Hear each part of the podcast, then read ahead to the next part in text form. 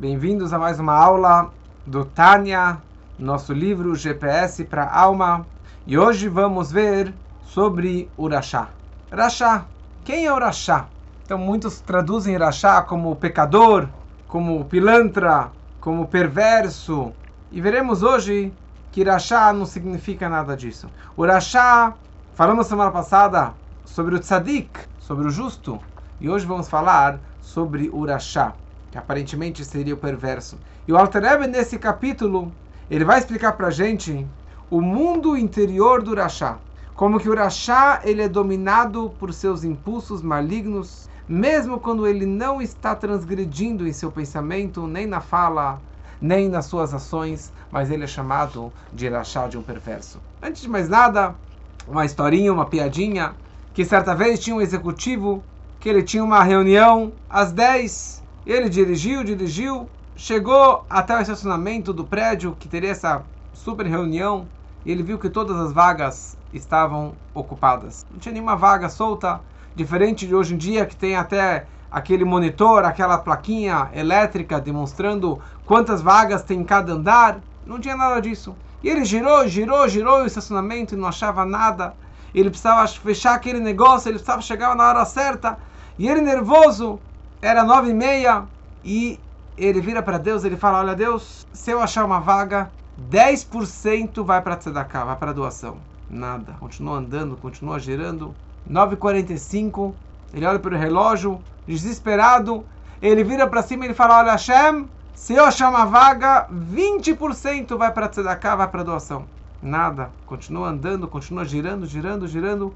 9h55, e ele, no desespero, ele vira para Deus ele fala: Deus, se eu achar uma vaga, 50% vai para Tzedakah desse negócio que eu vou fechar agora.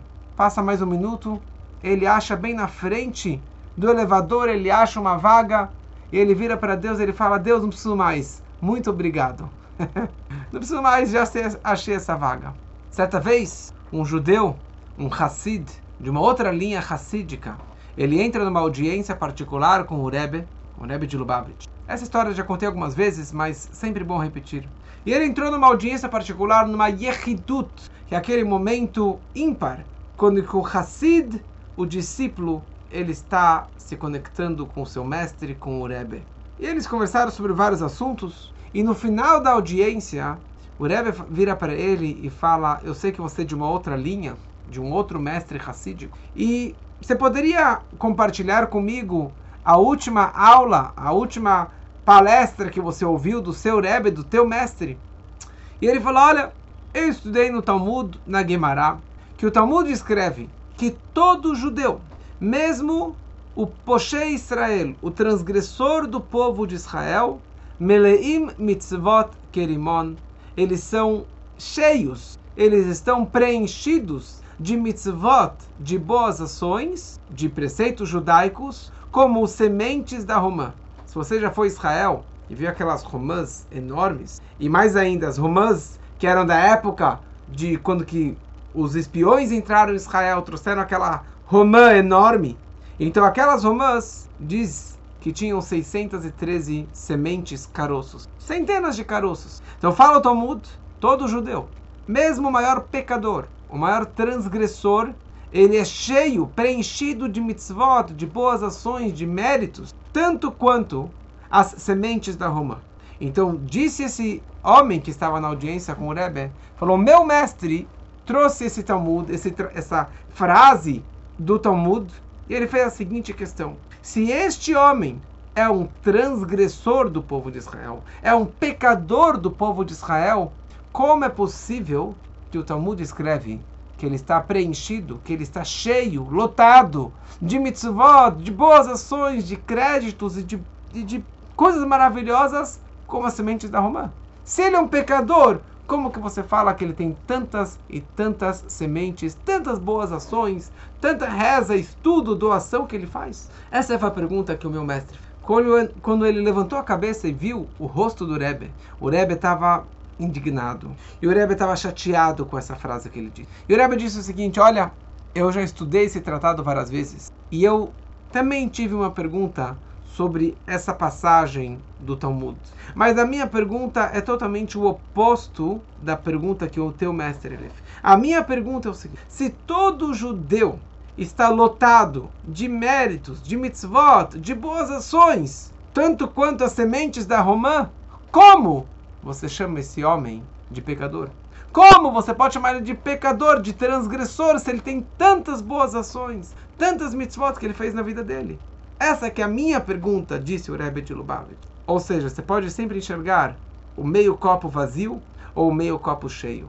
E o Rebbe nos ensinou, e o Tânia nos ensina, de como que devemos enxergar o próximo, sempre com o olho direito. Sempre enxergando o meio copo cheio e não o meio copo vazio.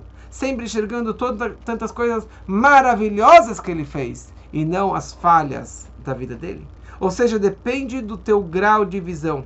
E nós aprendemos na Torá, principalmente na, na Hassedut, no Tânia, que Dan lekavschut, você sempre deve julgar favoravelmente toda e qualquer pessoa. Principalmente um judeu, um irmão, você sempre deve olhar para ele com o olho direito e julgá-lo favoravelmente. Mas, por outro lado, precisamos saber da verdade e de uma definição correta de cada pessoa e, da, e do nível de cada pessoa. Mas isso é quando que eu me enxergo no espelho. Quando eu me enxergo no espelho, eu preciso saber realmente quem eu sou. Se eu sou um tzadik, um justo, um rachá, um perverso, ou um benoni, um intermediário, como veremos na próxima aula. Depende do teu grau de visão. Depende da forma que você enxerga. Mas uma coisa muito clara: os outros você sempre deve julgar e enxergar favoravelmente. Sempre. Você nunca pode apontar o dedo para o outro, porque você sabe que quando você aponta o dedo, um dedo, você está apontando três dedos para si mesmo. Então, nunca aponte o dedo. Você nunca pode falar que o outro é pecador, que o outro é sujo, que o outro é perverso. Diz o Baal Shem Tov, o mundo é um espelho. Se você julga negativamente o próximo, então você também tem essa é, essa negatividade, essa falha dentro de você. Então aqui no Tânia, nós estamos querendo entender o nível espiritual de cada pessoa. Semana passada descrevemos o tzadik, o justo, pessoa ideal, uma pessoa que só faz a bondade, que só pensa bem, que só fala o bem, que só faz o bem, que está conectado com Deus 24/7. Agora queremos entender quem é um Rashá. Daqui a pouco é Pesach. E no Pesach nós falamos que tem os quatro filhos que aparecem na mesa do Seider. Tem o Raham, que é o sábio, e logo do lado dele tem o Rashá, que é o perverso. E a pergunta aqui é: quem é esse perverso que a gente chama? Normalmente as pessoas falam que o Rashá é o ladrão, é o perverso, é o mentiroso, é o cara que não frequenta nada, é o cara que não se importa com Deus. Esse que é o Rashá. Ou seja, uma pessoa que tem mais transgressões, mais pecados do que boas ações, mais escuridão do que luz. A balança dele está pesada para os pecados, para as transgressões, para as coisas ruins que ele fez na vida. Mas como explicamos nas primeiras aulas do Tânia, que o Alterebe aqui no Tânia nos ensina enxergar com outros óculos, enxergar de outra forma as outras pessoas. Ou seja, nós não enxergamos somente as ações, o mundo físico, o mundo externo daquela, das outras pessoas, mas precisamos enxergar, na verdade, o íntimo, a verdadeira personalidade, que isso é muito mais difícil. Rashá é aquele que o seu Nefesh Elokit, a sua alma divina, não saiu vitoriosa. Naquela batalha entre o bem e o mal, entre a luz e a escuridão, entre a alma divina e a alma animal, o Rashá é aquele que, o, que a alma divina dele não saiu vitoriosa. Se você entrar, penetrar, enxergar o coração do tzadik, do justo, você vai enxergar na alma dele somente luz e divindade, somente a alma divina, somente bondade, amor, compaixão por Deus e pelo próximo.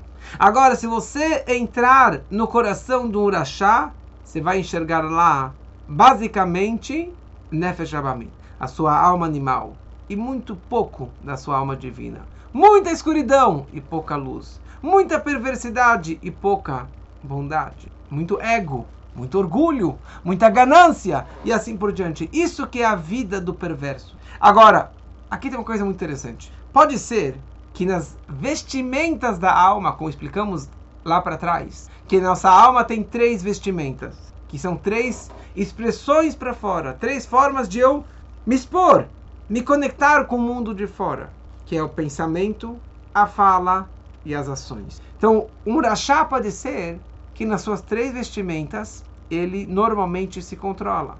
Parte do seu tempo, ou talvez a maioria do seu tempo, ele não está pecando, ele não está roubando, não está mentindo, não está fazendo lachonará, não está fazendo nada de ruim. Mas ele ainda é considerado um rachá.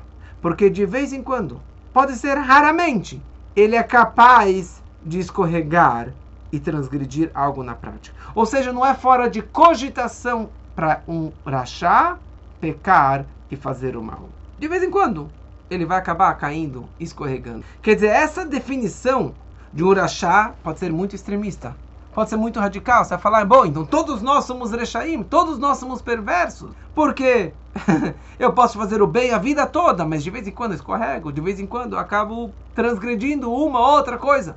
E essa pessoa é o rachá na definição do Tânia. Por quê? Porque essa pessoa ainda permite, permite o mal entrar dentro dele. Rachá vem na palavra perverso. Ra, Ra é mal, Rachá é a pessoa que é controlada pelo mal. Um perverso, um transgressor, ou um pecador. Isso quer dizer Rachá. Tzadik é o justo, Rachá é o perverso, o pecador. Mas aqui a gente está entendendo que, na verdade, um Rachá, um perverso, não é somente o assassino, o ladrão, o pecador.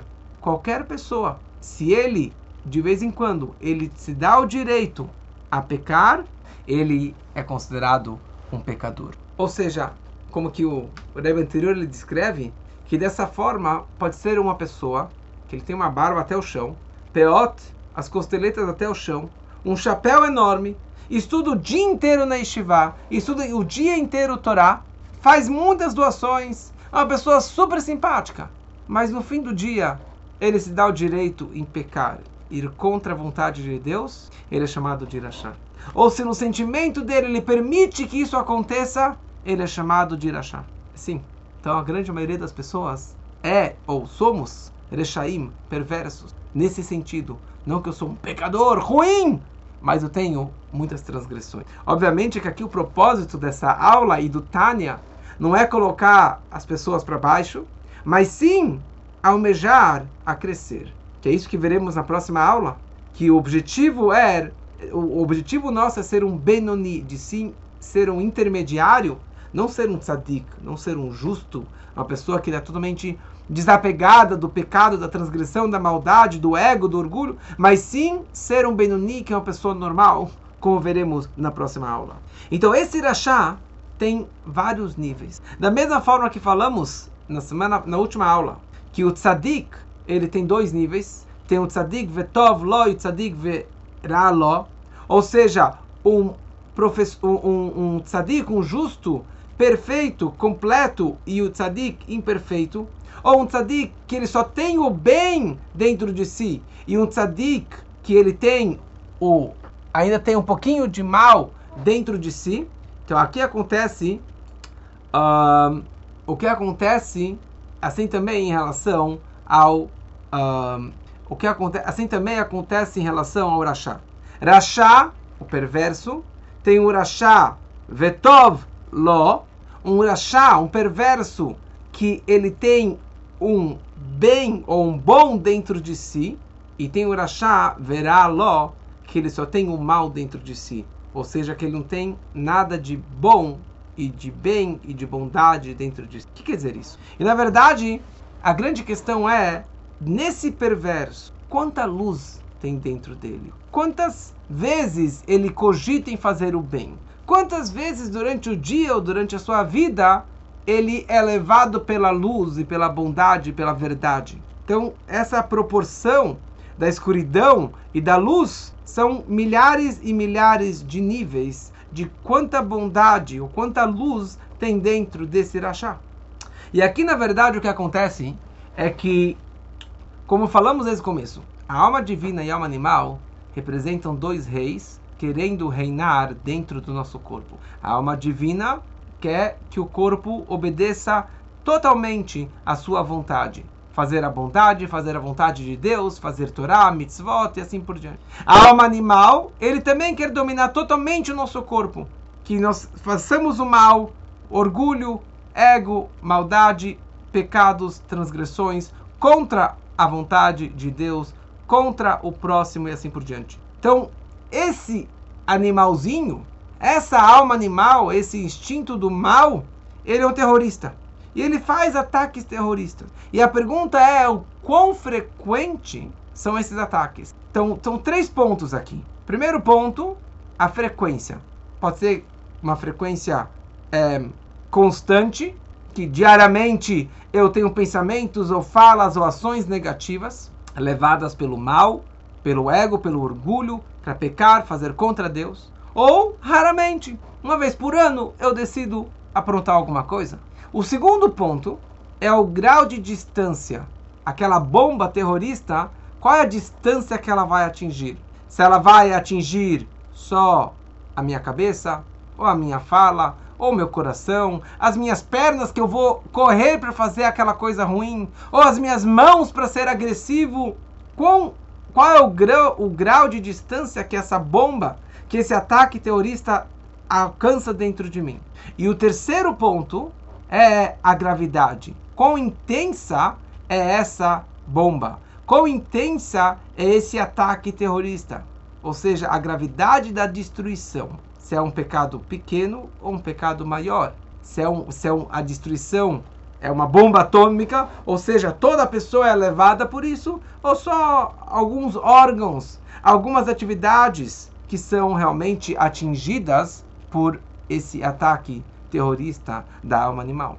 Então, da mesma forma que falamos que o tzadik tem dois níveis, assim também o rachá tem dois níveis. O rachá vetov lo Urashá um, Vetov Lo, que tem o bem.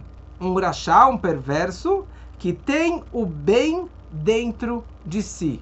Ou seja, a grande maioria do tempo ele está transgredindo, mas ele tem também um pouquinho de bem, de luz dentro de si. E por isso que essa luz e esse bem e essa bondade, essa pureza da alma divina dentro de si sai vitorioso de vez em quando.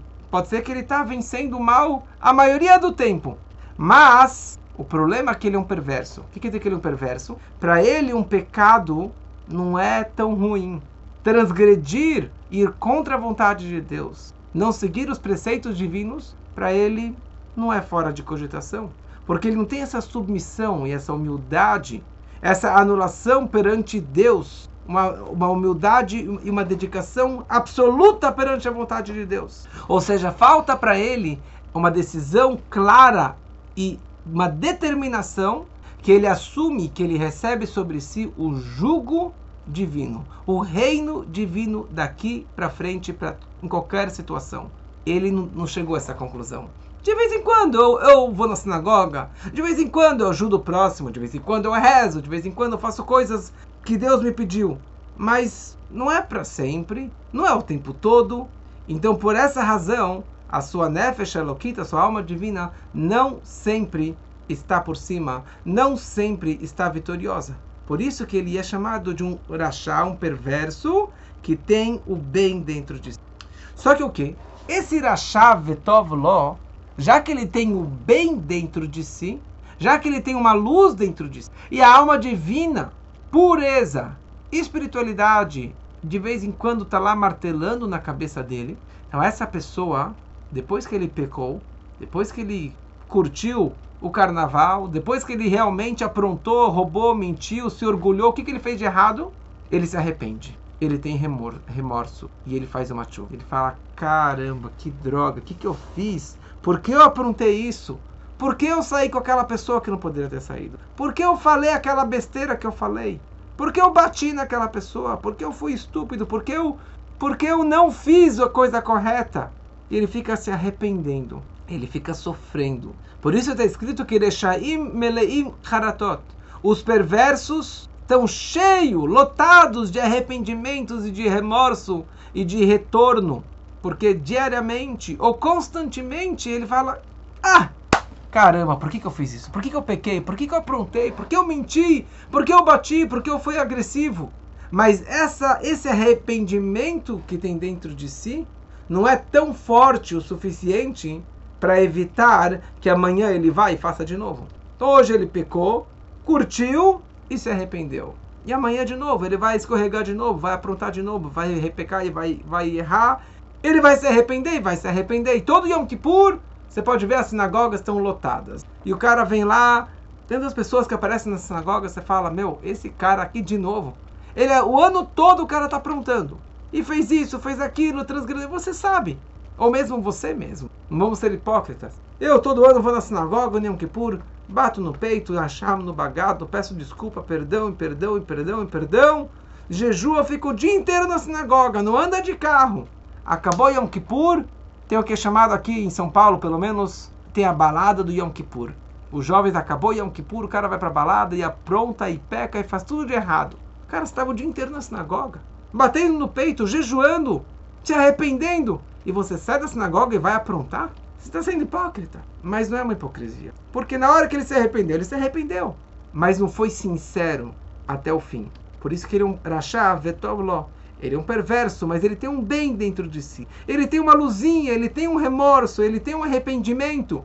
Mas não é tão forte que vai evitar que ele peque novamente amanhã, ou no ano que vem, ou daqui um mês. Isso que representa um rachá vetovlo. Por isso que o um rabino na, na quando frequentava na Yeshiva, ele falava o seguinte, que os chutados nunca serão felizes. Uma pessoa que estava conectado e depois ele abandona a religião, ele vai para outros caminhos, são pessoas que nunca serão felizes. E eu vejo muitas pessoas que eu conheço que eram mais religiosas e acabaram se distanciando e abandonando as tradições, são pessoas tristes, porque ele vivenciou a luz. Ele vivenciou a luz da Torá, ele vivenciou a Hassidut, ele vivenciou a vida com o Rebbe, conexão com Deus, a reza todo dia, ele teve momentos de grande êxtase. E daí ele vai e desce e se afasta, e se afasta da religião, ele nunca vai ser feliz. Porque ele vai curtir a balada, ele vai curtir aquele pecado, vai curtir aquele namoro, ele vai curtir, curtir aquela comida que não é kasher, mas na cabeça dele ele vai estar sofrendo, porque ele sabe da verdade. Nunca vai ser uma pessoa totalmente feliz. Então isso é Urashá Vetov Lo. Depois tem o segundo passo, que é Urashá Verá Lo. Um Urashá que tem o mal dentro de si. Ou seja, é um cara que não se importa nada. Ele peca, peca, curte e não se arrepende. E não se sente culpado e não, se, não sente remorso, não sente arrependimento. E ele não sente nem a necessidade que ele tem que se arrepender por isso. Ou seja, o Veraló é uma pessoa que não tem nada de bom dentro de si. Nada de bem dentro de si. Nenhum arrependimento. Agora, só um cuidado. Quando a gente fala que ele não tem nada de bom dentro de si, não quer dizer que ele não tem uma alma divina. Não quer dizer que ele não tem um pedaço de Deus dentro de si. Mas sim, isso significa que no seu sentimento ele não sente essa luz, ele não percebe essa bondade, ele não percebe essa alma divina. No dia a dia, ele não tem nenhum arrependimento, ele não tem dor na consciência, porque o mal está no domínio absoluto. Óbvio que ele tem a alma divina, mas ela está totalmente desapercebida dentro. É que nem o começo de uma gravidez, que a mulher nem sabe que ela está grávida. Ela já tem um mini bebê, mas ela nem sabe que tem dentro. Ou seja, é isso que significa um Urashá veraló. Agora, apesar que ele é um Urashá, ele pode ser o maior pecador, pode ser a pior pessoa, mas ele não deixou de ser judeu. Ele não deixou de ter uma ligação ímpar com Deus. Ele não deixou de ter uma alma divina. Como que nossos sábios falam que Israel, Israelu, um judeu, mesmo que ele pecou, ele continua sendo Israel. Ele continua sendo judeu. Um judeu nasceu judeu, ele nasceu de um ventre judaico, até o fim da vida ele vai continuar sendo judeu. Ele pode fazer as piores coisas da vida dele, mas ele continua sendo judeu. Por essa razão, se aparece um judeu como esse na sinagoga, e nós sabemos que para rezar precisamos de 10 homens judeus para completar um minyan, que é 10 pessoas, este homem, o pior ele é o décimo. Ele é considerado um judeu 100%. Não existe meio judeu. E essa pessoa, ele pode e deve colocar o tefilim. Ele pode e deve guardar o Shabat. Ele pode e deve casar com uma judia. E assim por diante, porque ele é 100% judeu. Ele só tem que tirar essas clipotas, essas cascas que estão impedindo e bloqueando o seu contato com Deus. Ele tem que se arrepender sobre as suas más atitudes. Ele tem que consertar os seus pecados, consertar os seus caminhos, endireitar e se vo voltar para Deus. Por isso que tshuva não é arrependimento. Tshuva significa retorno. Porque o pior judeu, no momento que ele decidir voltar a Deus, ele só tem que retornar a casa, voltar para trás. Porque arrependimento significa, bom, a partir de agora eu vou ser uma nova pessoa. Não, para um judeu não tem isso. Ele significa voltar, um U-turn, como se fala em inglês. Um U-turn, voltar para trás, simplesmente. Se você estava numa estrada errada e você tem que, você percebeu que você estava indo lá, lá para o sul e você precisava ir para o norte, simplesmente pega um retorno e você volta para trás. E na hora que você já fez o retorno, você já está no caminho correto, já está no caminho da vida, no caminho da luz. Então a pessoa, no momento que ela decide entende que ela está errada, isso já é uma chuva, isso já é um arrependimento, isso já é um, um, retorno para Deus. E mais ainda, todo lugar que tem 10 judeus reunidos, Deus se encontra lá. A Kol Be'asara Shchintasharia. A a presença divina, paira onde que tem 10 judeus. Pode ser 10 judeus num bar, num kasher, bebendo e jogando cartas. Deus está lá com eles. Deus está lá com eles. Sim. Ou seja, eu posso ter nove tzadikim, nove justos na sinagoga, grandes estudiosos. Deus não está com eles. Quando entrar aquele décimo, o pior perverso que seja, Deus está lá dentro, entre os dez ao mesmo tempo. Ou seja, esse que é o poder de um judeu. Qualquer judeu, ele tem essa ligação ímpar com. E aqui tem uma historinha interessante que tinha um, um Hassid, um discípulo do Rebbe, que se chamava Reb Moshe Vyshetsky. Moshe Vyshetsky, ele morava, ele estava em Kfar Chabad, lá estava em Israel, ele saiu da Rússia e ele falou o seguinte, e ele falou o seguinte, vocês não têm ideia do prazer que eu tenho de caminhar em Tel Aviv ou andar de ônibus na cidade de Tel Aviv, que ali é o lugar que tem menos sinagogas, que tem menos religiosidade, menos religiosos, e pelo contrário, tem todos os grupos contra a religião. E as pessoas olharam para ele e falaram: Não estou entendendo o que, que você está falando. Qual é o prazer que você tem de andar nesse trem, de entrar, andar por Tel Aviv? Ele falou o seguinte: O Alter Rebbe explica aqui no Tânia que todos dez judeus reunidos, Deus se encontra sobre eles. Ou seja, se eu estou no ônibus em Tel Aviv com dez judeus, eu estou andando na rua, tenho dez judeus do meu lado, Deus está comigo e Deus está com todos eles também. Apesar que não tem ninguém com kippah na cabeça. Mas quando eu estava na Rússia comunista, eu não tinha o mérito de juntar 10 judeus, era proibido, era um crime reunir 10 judeus para ir à sinagoga, era perigo de vida para ir para a Sibéria. Então, era muito raro de ter a presença divina ao nosso lado. Mas aqui, em qualquer lugar, em qualquer situação, Deus está conosco. Um dos discípulos do Alter Rebbe, ele contou como que ele se aproximou para Hassedut, como que ele se aproximou ao Tânia e para o autor do Tânia. Ele contou o seguinte: Eu estudei numa yeshiva, numa escola que só estudavam Talmud e não estudavam nada, nada da parte mística, da parte do Tânia, da Hassedut. E toda noite nós fazemos o Shema Israel, a reza da noite, antes de dormir, que é o Kriyat Shema Lamitá. E na, nessa reza final do dia tem um trecho que é, são as súplicas. E ali nós falamos Achamno, bagadno, gazalno, a gente bate no peito, a gente fala eu pequei, eu traí, eu transgredi e assim por diante. E que isso, isso, na verdade é um arrependimento, é um alto balanço de como que foi o dia que passou, o que, que eu fiz de errado e como que amanhã vai ser um dia melhor.